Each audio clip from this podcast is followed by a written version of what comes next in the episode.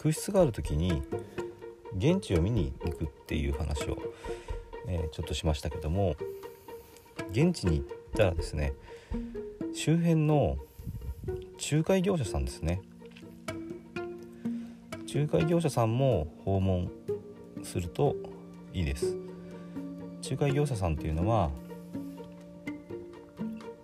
その地域の駅の近くとかに大体あると思うんですけども、まあ、アパマンさんとかエイブルさんとかですね、ミニミニとか、えー、その賃貸の部屋を探している人が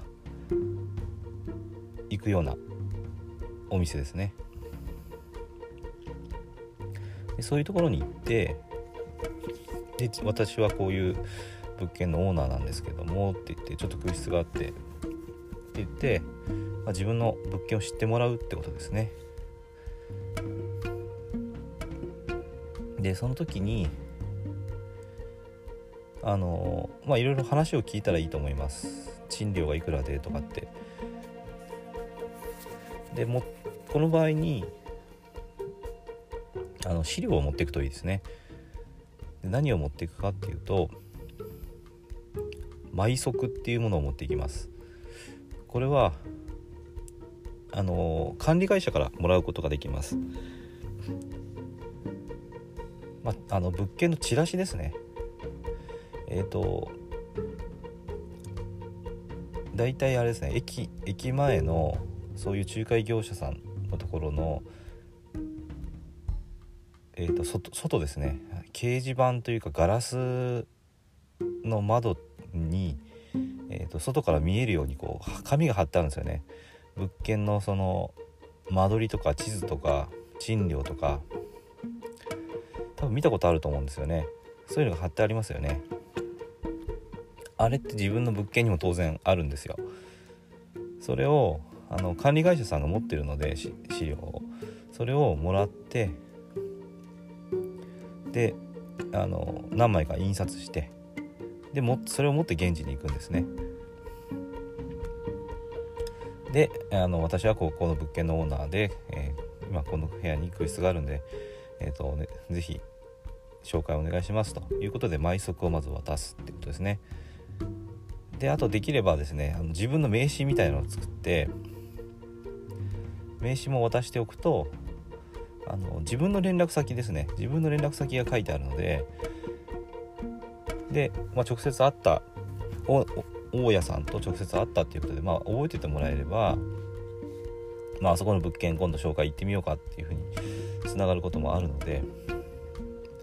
名刺も渡すといいかなと思います。名刺もですね、今あのプリンターで、自宅のプリンターで作れるような名刺もあるので、そういうので作って、えー、持っていくといいですね。でここで、あのーまあ、ここまでやるかどうかあれなんですけども、その仲介業者さんもやっぱり利益ですね、自分の利益にならなきゃいけないので、まあ、なるべく収入が多い方がいいんですよね。その時に一つはですね、あのー、なるべく決まりやすい物件っていうことが、あのー、紹介に行くための判断基準になります。決まりやすいってことはどういうことかという、自分がその物件にお客さんを連れて行って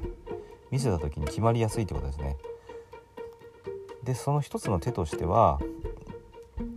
あの家賃を、まあ、せんえんかにせんえん下げるっていうその裁量をですね、仲介業者さんに与えるってことですね。でその時に、まあ、あの家賃のもし相談があったらここに連絡くださいって言って、自分の携帯の番号を書いてある、まあ、名刺を渡すってことですね。これがまあ一つです。それからあと、まあ、これはあの現地訪問に限らないんですけども、 エーディー っていうのがあります。 エーディー っていうのは広告費ですね。つまりその仲介業者さんがあのお客さん入居決めてくれた時には、その仲介料を払うんですね。でその エーディー っていうのは家賃の何ヶ月分っていうふうに決まってます。で、だいたい地域ごとにですね相場があります。いっかげつとかにかげつとかさんかげつとか、これ結構なあの出費になるので、まあ、あのオーナーとしてはちょっと痛いって思ってしまうかもしれないですけども、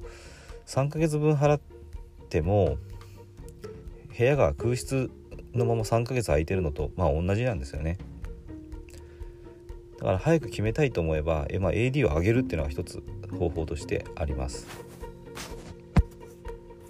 で、最後にこれ裏技なんですけども、ここまでやるかどうかはちょっとあの自分の判断だと思いますが、名刺の裏にですね、もしあのあなたがこの物件に入居を決めてくれたら、あなたにいちまんえんお渡ししますと。で、その時は領収書もいりませんよっていうのをあの書いて渡すなんていうあの裏技もあります。だからそれを担当者さんに直接渡すんですね。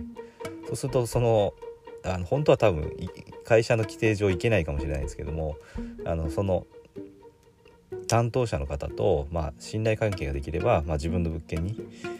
あの紹介に行ってくれるっていう風なあの方法もあります。